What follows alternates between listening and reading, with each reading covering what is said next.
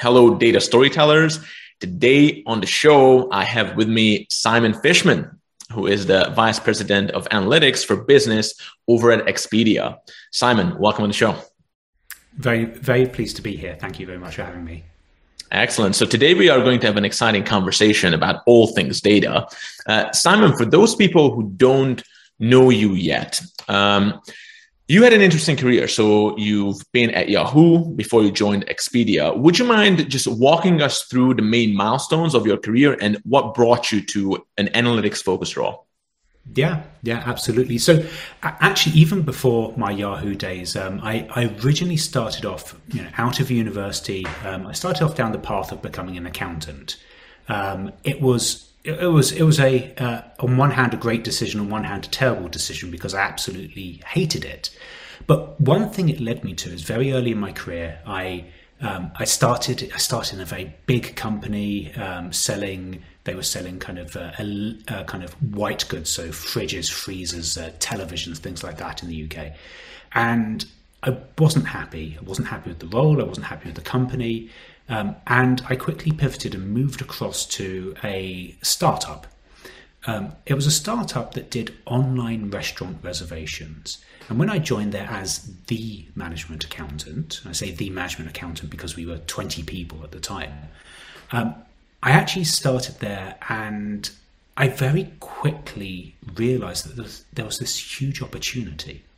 Um, so um, one of the first things I started looking at was when I looked at our website, when you searched for a restaurant, the results would come back alphabetically. Well, um, it very quickly became obvious that there was a better way to do that. Now, I didn't exactly know what I was doing at the time, but I worked with our developers. Um, I taught myself SQL with a lot of hand holding from, from our devs. Um, and I started to pull the data out and I started to build a predictive conversion funnels and I built a sort algorithm. And I, I literally didn't know what, what that was at the time. I just built something that I thought made more sense. And it just unlocked this huge world of possibilities for me. I suddenly started seeing that actually, by the power of analytics, you could have a material impact on the business and not just in a kind of a one off sense, but in a sense of you set it and it just continually works for you. And so, in the next kind of couple of years, I uh, started doing things like A B testing, uh, conversion um, kind of analytics. We built um, a SEM uh, bidding algorithms and things like that. And I really got into the world of analytics. And um, I very quickly realized that that was my passion. And I left the, uh, the accountancy behind me. Um, and um, that was, I'd say that's really the pivotal story. And then I kind of, in the subsequent 14, 15 years, I've worked across a variety of different analytics um, kind of areas, whether it's kind of applied analytics in terms of things like pricing, or whether it's uh, pure analytics storytelling and really kind of helping the business to make great decisions. Mm-hmm. Um, and this is where I am today really interesting. So accounting is actually really close to my heart. So uh, my parents were accountants as I grew up, so I, I know everything about it that that that a layman can know. Um, how was it different for you to engage now in more analytics focused roles than the accounting? So I imagine that there were different challenges. So how how would you compare the two? Well, it's interesting because when you're doing the uh, the accounting side, you are you you are very much a support function to the business, a very crucial and important one. Um, but you are a support function. What you're trying to do in, in kind of the accounting world is make sure you get everything right. You're trying to find areas of opportunity, whether it's in terms of credit, whether it's in terms of kind of leveraging your balance sheet, and then really kind of helping to guide the business. But you're not really doing anything to bring in extra revenue. You're not doing anything uh, in, in that sense. And I think when you contrast that to something like analytics, where if you get things right, you can have a material impact on the business model, the strategic decisions, but also then the day in and day out operations of the business. And it really means it can be such a multifaceted and very, very powerful tool in online organizations. Mm-hmm. And in terms of in terms of the challenges that you face, so what were the first challenges that emerged for you when you started to um, started to engage with analytical solutions? So I imagine with with accounting, uh, at least from from my experience with my parents, it's usually about different kind of deadlines, you know, being extremely accurate. But then with analytics, it's a little bit more dynamic. So, w- what would you say that are the, the main differences in terms of the challenges that emerge? Well, I'd say really the, the first one is creativity. Um, people use creative accounting in not the nicest sense, but in analytics, being creative means you find that opportunity, you find something different, you think about the problem uh, or an opportunity in a new and novel way, and then you use data uh, to in order to tell that story uh, prove it out, and then maybe launch it, whatever it may be. Um, in an accounting world, that's not really what you're there to do. You're there to make sure the business runs well. You very rarely are you are you actually trying to be creative to find new and novel solutions to business problems. Um, and so it, it's quite different, I'd say, from from those respects. But probably the the funniest story I've got on this is, is again early in my career. Um, I was um, pottering away and I was trying to run some analysis, and I can't even remember what it was, but I remember running a SQL query and thinking this will take this will take a few minutes to to run. And I I kind of hit F5. I got up and went to make a cup of coffee.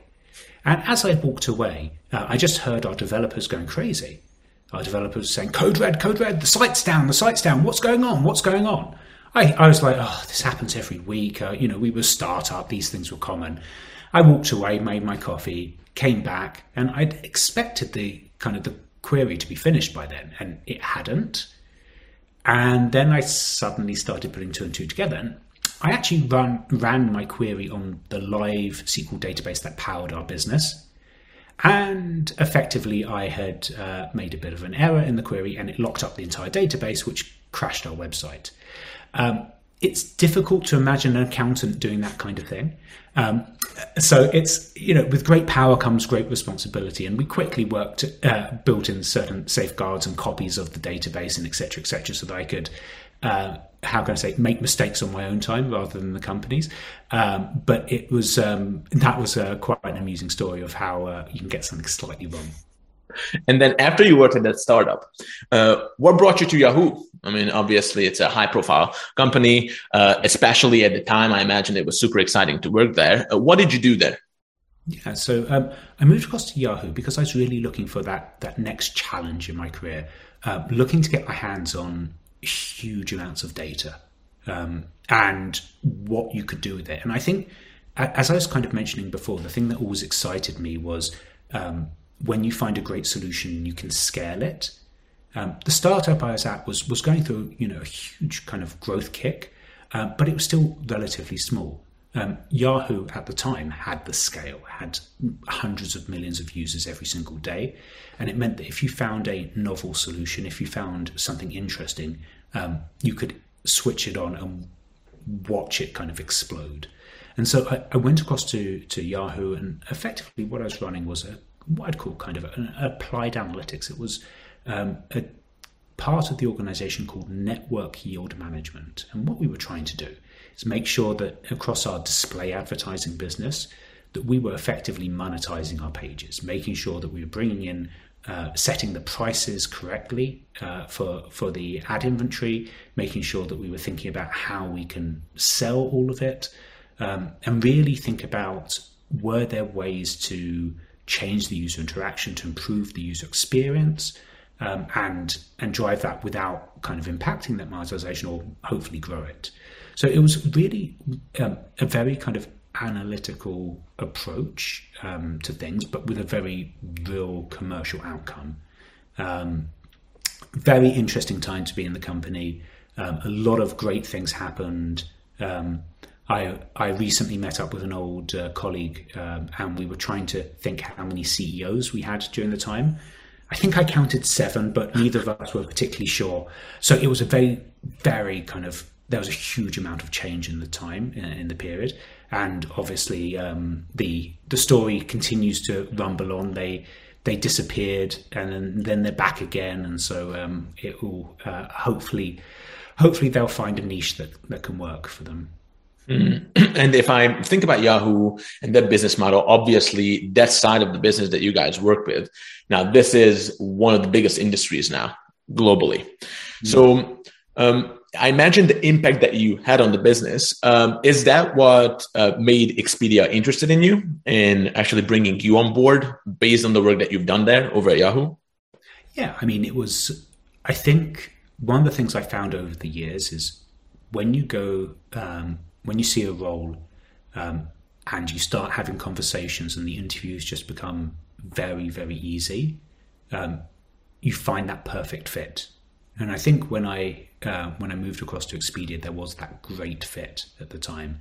Um, so they were looking for someone at the, at the, time when I moved across to Expedia. It was running uh, what we called pricing and competitive intelligence. So uh, again, on on the pricing side, a slightly different version of this. Um, trying to understand what our competitors were doing uh, across the industry and then making appropriate data driven decisions in order to improve the kind of the bottom line. Um, and I, I, suppose having that experience both on the soft side of working for a large American company but based out in Switzerland, um, you know, understanding how to navigate matrixed environments, um, those kind of th- working with large data, etc. It just meant that the the conversations moved quickly. It was a very natural fit, and um, it was a it turned out to be a very very good decision all round. I think. And what attracted you mainly? Obviously, a very different business from Yahoo, more traditional. At the same time, uh, even at the time, I think uh, when you joined, everyone saw the immense potential in becoming more data driven for a company like Expedia. What attracted you in the challenge? Yeah, I think um, I think the thing about Expedia at the time was um, they were by, by, far and away the kind of the biggest player in, in the US market and, and had a very substantial stare, uh, share in across kind of Europe and Asia, and, which is still the case today. Um, they in the eight years since I've been in the company, they've been on a massive, massive um, a kind of M&A spree, uh, particularly in the first few years, which means that they are actually kind of, you know, quite clearly, depending on which measure, either either kind of um, one or two. Um, probably, if you're looking at profit, it's definitely two. Uh, but um, they are one of the major players in the online uh, travel uh, market.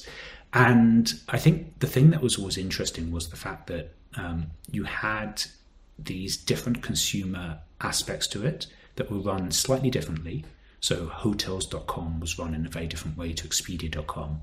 Uh, in time, we, we brought in HomeAway, which is now Vrbo uh, for vacation rentals, which has just been growing like crazy over the last couple of years as people have kind of pivoted away from hotels into into uh, more kind of home kind of uh, vacations.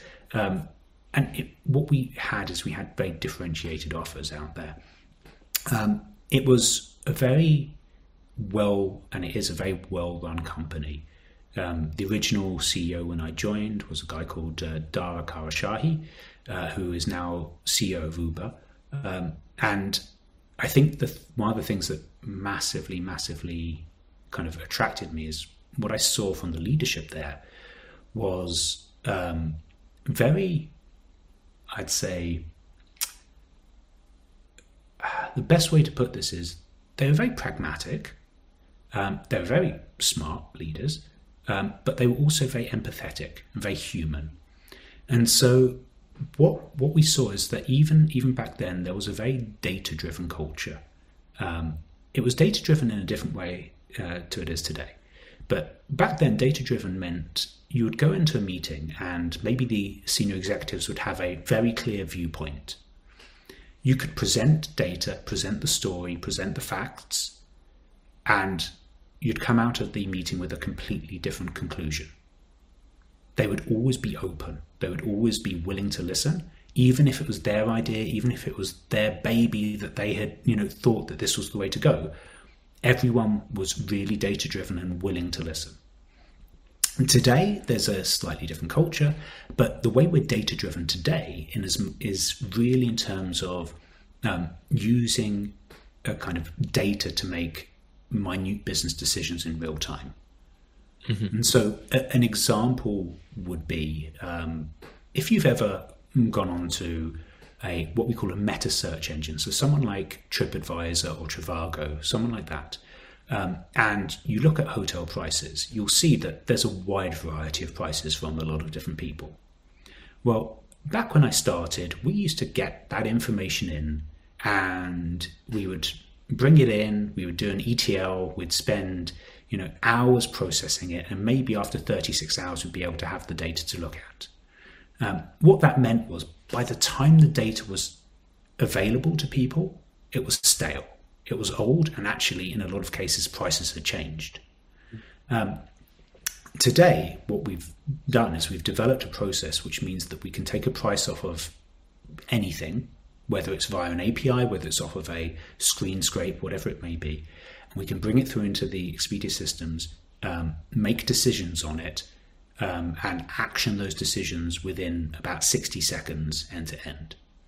Mm. So it's basically real time decision making. And what that means is you can you can set up your business in a very different style. Um, there's a lot more, um, I'd say, trust in the algorithms and trust in the processes, uh, as opposed to, hey, I've done this piece of analysis that's taken me two weeks to do, and here's the story. Um, we're data driven in just that very different way nowadays. Hmm. You mentioned that trust, and this just keeps coming up whenever we talk about data. And it is in a way might so it might be surprising to some people because we're talking about data. Isn't it all about the flashy algorithms and the technology? Um, how, how how is it possible that we always end up talking about trust and humility and uh, empathy what, what, the the more human side of data? But then uh, with with you guys creating that trust i imagine that there was an organizational change that took place like a change of perspective um, what role did you play in bringing that transformation about? Yeah, so it's it's interesting because the way you'd think about algorithms is they should be perfect, but algorithms aren't. Algorithms are created by people, and what that means is uh, anyone right, you know, building an algorithm, doing data sciences, uh, science puts in effectively their own um, biases into it. Um, sometimes that may be from the fact that they assume the data is perfect, but actually it may be very noisy.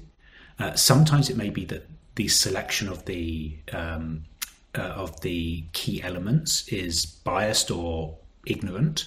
Um, sometimes it may just be because uh, they've been ordered from above to do a certain style of uh, kind of action or, or, to lead to a certain outcome. And so algorithms are only as good as what you put into them and the and the work you put on them. And so, what we needed to do over many years is demonstrate um, demonstrate the business outcomes, and the way you know one of the ways that we found was very very successful is um, you don't what you don't want to do. Let's start with what you shouldn't do. You shouldn't um, kick off by saying, okay, we're going to build a new system. It's going to take us two years to build, and then at the end, it's going to be perfect. Because probably when you start those kind of things, A, you probably don't even know what you want to build.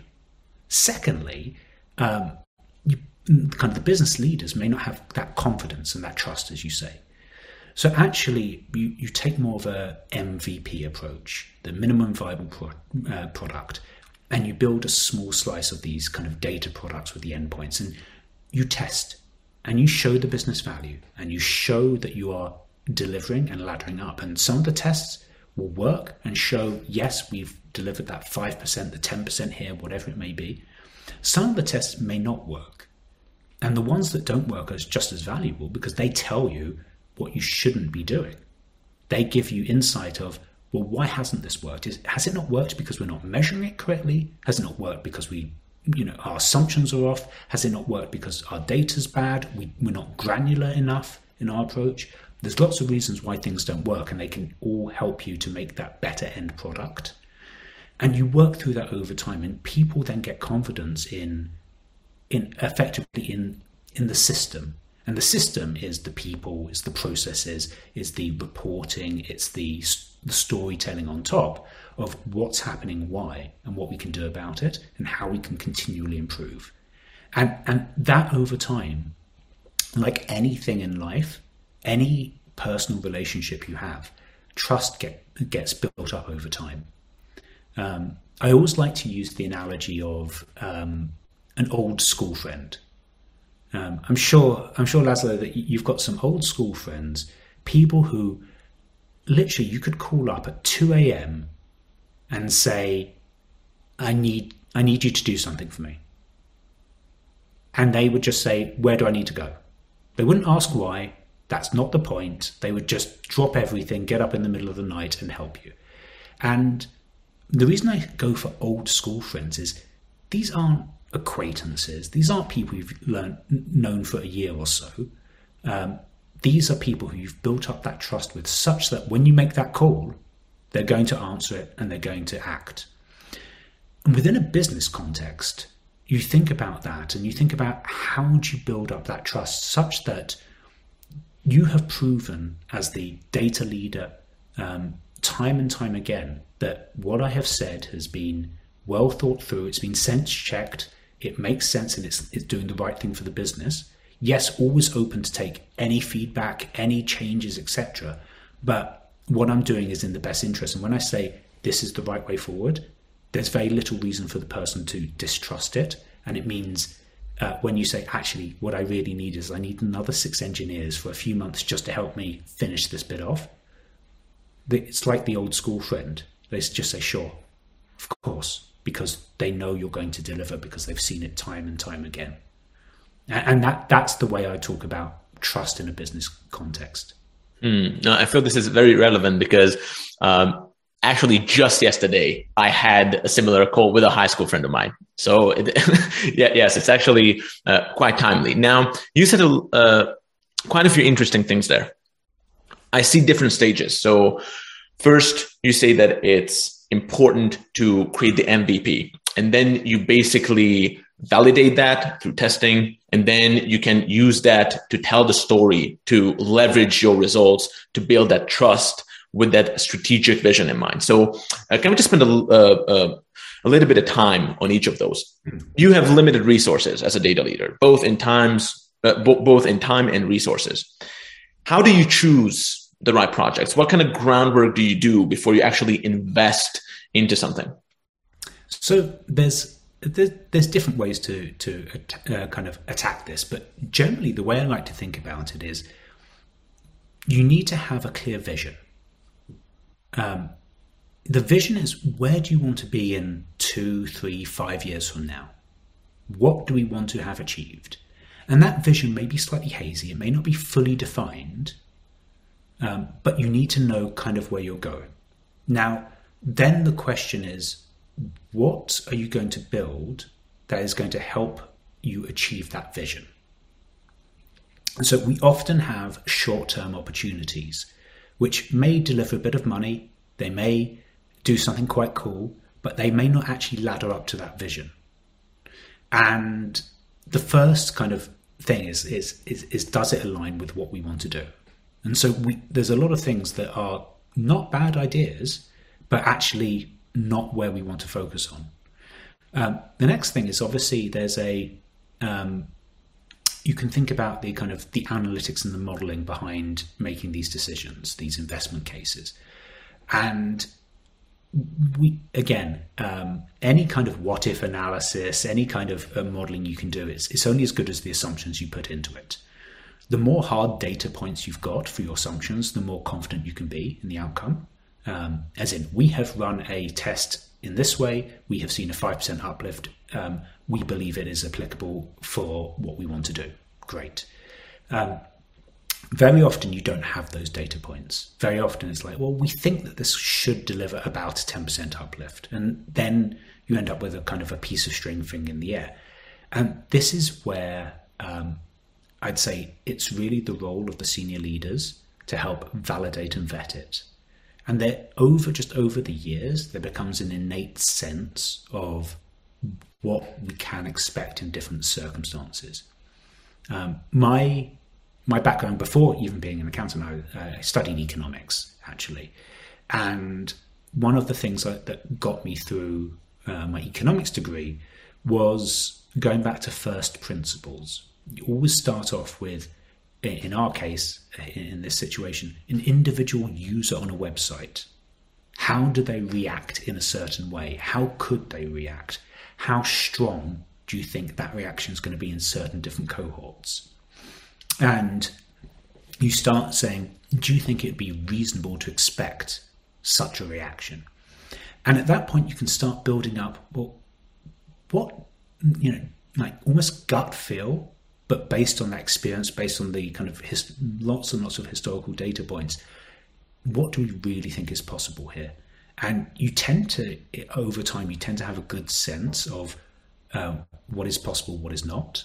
Um, and you then start to be able to say, well, what do we need to believe for project A to be better than project B? And sometimes you can really believe it, and sometimes you look at it and you just think, ah, I just don't believe that, um, and therefore you don't choose it. But again, it's as much as possible using data, using real data points uh, to do that modeling, but making sure that there's that human overlay and that that's real sense check on top of it. Mm-hmm. So let's say you already have some of these successful projects running, and you have that strategic vision of what you want to achieve. Of course, um, there will be a lot of people involved in this at different levels of the organization. Um, you mentioned before that it's useful to think about what not to do. So, what do you think are the common pitfalls for data leaders in these cases you have some uh, solid projects going solid solutions in place uh, what are the common pitfalls from your experience in terms of presenting this to the right people at the right time the right way yeah no exactly and so for me this comes back to this idea the vision um, you need to have this long-term vision but uh, the the the expression uh, I like to use is you, you need to deliver for today. Plan for tomorrow, deliver for today. Um, you need to show the business that there's always value there. I've seen these pitfalls before of data leaders coming in with these ambitious plans to build out data marts or data layers, or you know, we're going to build a streaming data service platform, etc., etc. And you end up having these conversations, and kind of you, you you peel back the onion a little bit. and You say, so what? what? What are you going to do with this? What's the point? What's the outcome? And in some, if you are able to articulate what is the outcome, what is the value you can drive, then people in the business can get excited. If it's just, look, this is going to enable us to really automate things and go faster, you're going to have a really, really tough time in getting this through. If you are able to say, look, this is going to help us automate things and really go faster. And actually, we've identified these three key projects uh, that are going to be enabled by this uh, after week six. Uh, you, you, know, dot dot dot, and then you can start saying, okay, this is what we're, this is the prize we're going after, and this is what it means. Um, the more you can articulate that clear business value and ladder it into the longer term vision and strategy, the more chance you've got of, of actually getting that longer term through. So again, um, you pointed out so many important things there. So basically, when you are trying to identify the right metrics that people will actually be interested in, because uh, what we've seen over the years is that you guys are so great at conceptualizing the solutions, understanding the nuances of the algorithm, seeing the technological connections. But a lot of times, it just comes part and parcel to the profession that you can kind of lose sight of what people are actually interested in, what they are emotionally driven by. What has your method been over the years of making sure that you don't lose track of what the key stakeholders actually genuinely authentically care about yeah no so it, it, it's really it's really interesting because you can think about the whole different kind of range of stakeholders. Some of them are completely bought in, see you as a key business partner, want to leverage you, know how to leverage you. Some people are skeptics. It's like, ah, you got I've been around for so long, what are you going to tell me with your data? And some of them are overly enthusiastic. You know, AI is going to solve everything and it's going to be here by Tuesday. Um, and they, they truly believe that and they're, they're not understanding of just how complex some of these things will be. Um, the way I've tended to approach it is what you kind of want to do is you want to imagine that you are the business leader. Um, what are their key goals, objectives? Um, what is going to get them fired? What is going to get them promoted? You need to understand each person and understand their motivation. Um, and so, and, and, I'm using extremes, fired and promoted, as a kind of as a, as a joke, but I, I want to know what really they care about. And at that point, you can start to think, okay, well, how can we, as the data organization, as the analytics organization, whatever it may be, how can we uh, support them?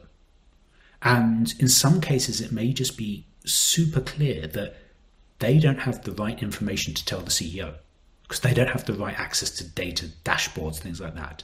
In some cases, it may be much more based around they need help automating processes. In which case, let's bring in some, uh, you know, some great data scientists with natural uh, language processing uh, abilities, and you know, and, and, a copy of Python, and and we can actually get them to automate things. Um, in some cases, it may be just about showing them a slightly different view and helping them to make strategic uh, business decisions. But again, always going back to well, what do they care about, um, and how can we help to deliver that over time?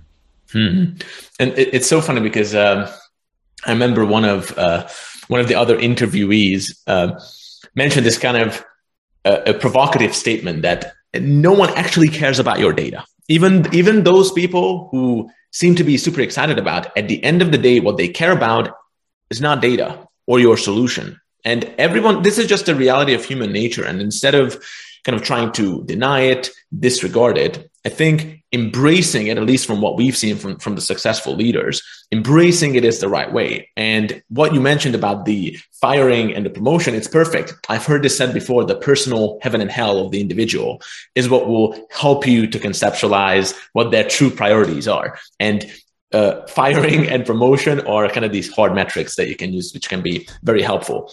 When you try to occupy that perspective, when you try to put yourself in their shoes, how much emphasis do you put on, let's say, doing some research in the business itself on your own? Kind of thinking about this in an intentional way, and how much emphasis do you put on sitting down with them and having conversation and asking them questions? I mean, it, it, it's an absolute combination of those two. Mm. You've really hit the nail on the head because, um, again, if you think about these business leaders, different levels of, um, I'd say, data maturity, data data understanding. Uh, some of them don't know what they don't know. Right? They may have very significant blind spots in terms of what can be done and how things, how we can help them.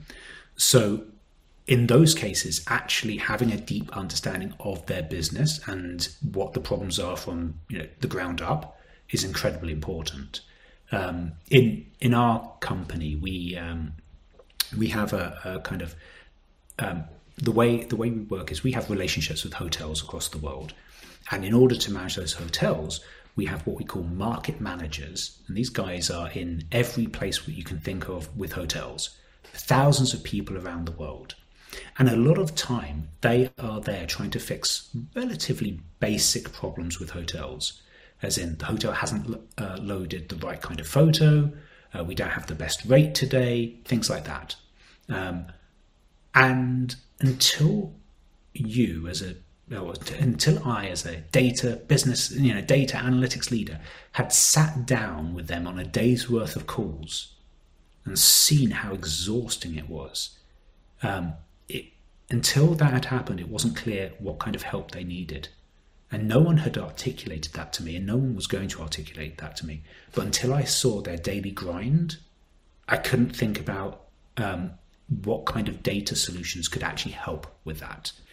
Um, and uh, over the last eight years, I mean, what the tools they have today compared to when I joined the company are like night and day. And I, I take very little credit for that because that, that wasn't uh, in, in my watch. But you can see how data has enabled uh, that in a very, very material sense.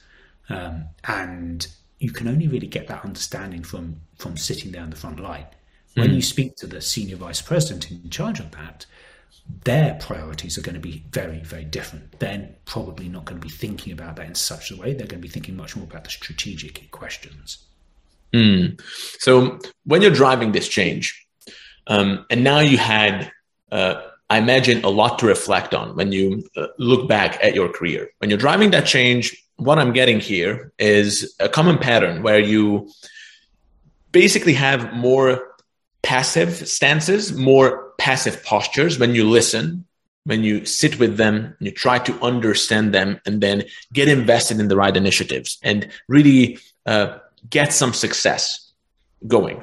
That's great. Now, if you want to drive towards your strategic vision, I imagine that you would need to leverage these successes. And this is where we might be able to talk a little bit more about the storytelling aspect. Again, storytelling is kind of like a nice buzzword. Uh, I always want to be careful to not do storytelling and talk about storytelling for its own sake, right? We talk about storytelling so that we can actually help you guys achieve what you want to happen in the business. So you're trying to drive change. You're trying to get closer to your strategic vision. You've already had some successes.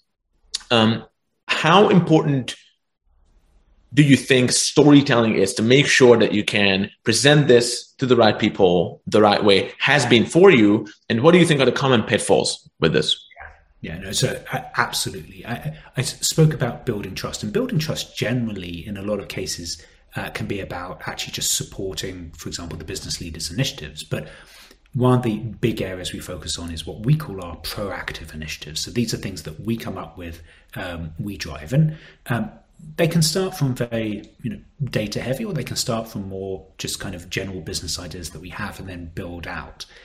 Now in order to pitch them in order to get buy-in across the business yes it, this is all about storytelling. Um, we've seen something that we think is important whether it's a pattern a trend whether it's a new business opportunity how do we capture the imagination and tell that story in a way that people are going to understand, uh, that people are going to get excited about. Um, and I suppose one of the one of the things I've seen over the years is the simplest some some of the simplest ideas, if you tell them well, uh, can really capture imagination um, and really just um, just unlock huge huge value for the business. And so the way we kind of almost think about this is is again it's when you tell a story you think about who the audience is you think about what points you're trying to make and you think about what you need to say and what you don't need to say how you prepare for the questions that come in um, and how you adapt that story across different parts of the business so you can almost think of the the elevator pitch like how can you capture someone's interest imagination in just 30 seconds.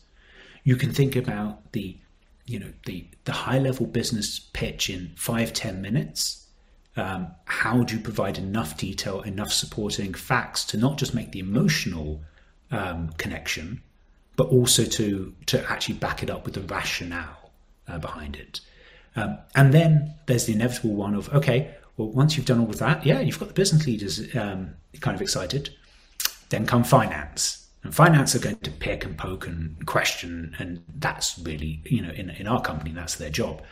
And how do you make sure you've got enough of the backup and you've got enough of the detail to really bring that story over the line? Um, it's almost like if you think about um, telling the story of Cinderella, you can tell a very, very quick version of Cinderella uh, she was, uh, you know, uh, abused at home. She had the opportunity via magic to go to the this ball. She went there. She was transformed. She lost a glass slipper, and uh, the prince came looking for her because he had fallen in love. Found Cinderella because her shoe fit. Uh, the shoe fit her foot. That's the Cinderella story in, in 20 seconds. Um, you can then go on to the more detailed version. When you get to the end, you know, and and I had this from my um, from my eight year old daughter uh, uh, a few few weeks ago. She said, "I don't understand this. If it was a magic slipper and it fit her perfectly, why did it fall off?" Um, and it was a good question. Why did it fall off? And if it was so big that it'd fall off, why did it not fit anyone else in the whole kingdom? And you can start to think about well, how do you build your story to be waterproof? So, so it holds water. So it's like it's absolutely robust. Uh, because in any story, you can maybe get that first bit, but you need to push it over the line. And you do that in the analytics world.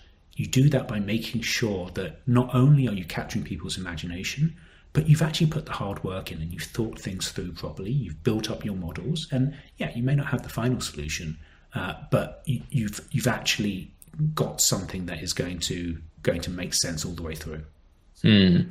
And now, having leveraged also this part of the more proactive stance when it comes to um, uh, data transformation.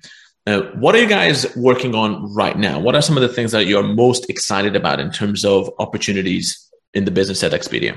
Yeah, so um, the first one, which is I, I um, yeah, I'll maybe get some smiles from people uh, in the data world who are listening to this. But so we've just gone through a, a kind of a reorganization uh, as a business. Um, and we've brought together multiple different parts of the organization. We've split some others up, etc., etc. And uh, not an unfamiliar story for big companies. Um, one of the things that we're working on actually quite a lot at the moment is um, what are the right KPIs we should be looking at as a business? Um, and very simple stuff. Um, but actually, there's a certain art form to getting the right KPIs.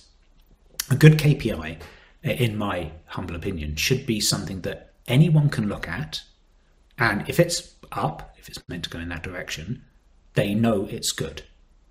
If it goes down, they know it's bad. Very, very simple. Um, the problem with very large and complex businesses is very often you get KPIs that are uh, amalgams of multiple other drivers. So actually, one KPI hides four or five different drivers. And you can end up in a situation where the KPI goes up and everyone's like, oh, that's good, right? And you end up saying, well, actually, three of the f- four drivers went down, one went up, there was mix shift underneath. And so it's kinda.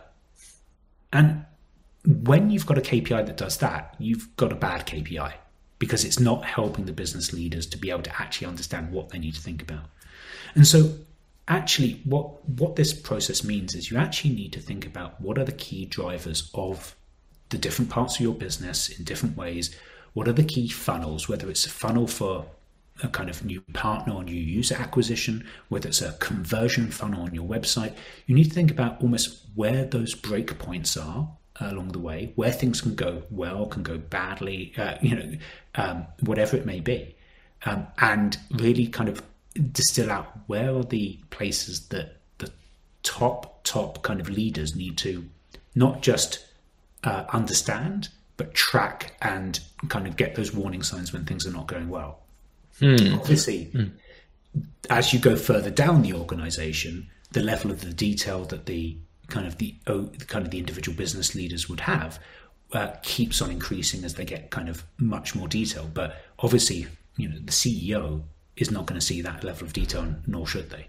Hmm. And this also connects into the trust question and I don't know if you've ever thought about that, but I would be interested in hearing your take. So, when you think about that vision for the data function and the role of data within the business, what kind of perception of data would you like to achieve? Because a lot of times, this is what I what we find is that uh, the data leader has a certain perspective, and the data team has a certain perspective of what data is, how it should be, how the business should approach data, and then the business has a completely disconnected uh, uh, perspective from that. So, uh, what would you actually like to achieve for the business to think about data in what way? And this probably ties into the data drivenness question as well. What would you like that to be? You know, let's say in in the next three to five years, how would you like the business to see data in their day to day work? Yeah, I, I, think I think there's probably two aspects to this. Uh, one aspect is you know the general business performance when you're looking back at historical what's happened and why, um, the assumption from business leaders is that the data is just correct and it's available. So we have all of the data we could possibly need. It's being stored, it's clean, it's correct, and that when a question comes in, it people don't sit there scratching their heads thinking, ah, I I don't think we have this. It's just a question of saying, okay, let me pull this together, uh, and we can answer the question. Um, so I think that for me is, is hygiene level, and it's not always the case. Far from it in a lot of companies. A lot of data is not captured uh, in, in a lot of companies. A lot of data is not captured consistently or cleanly in others, and in some places um, there just may not be the instrumentation there, even online companies. Now, that that's your hygiene level. Now, when we think about okay, over the next three to five years, um, I spoke earlier in this uh, in this conversation about making real time decisions, and if you think about um, an experience of a consumer. A consumer goes onto Expedia.com. The first thing we need to think about is well, what do we know about this person?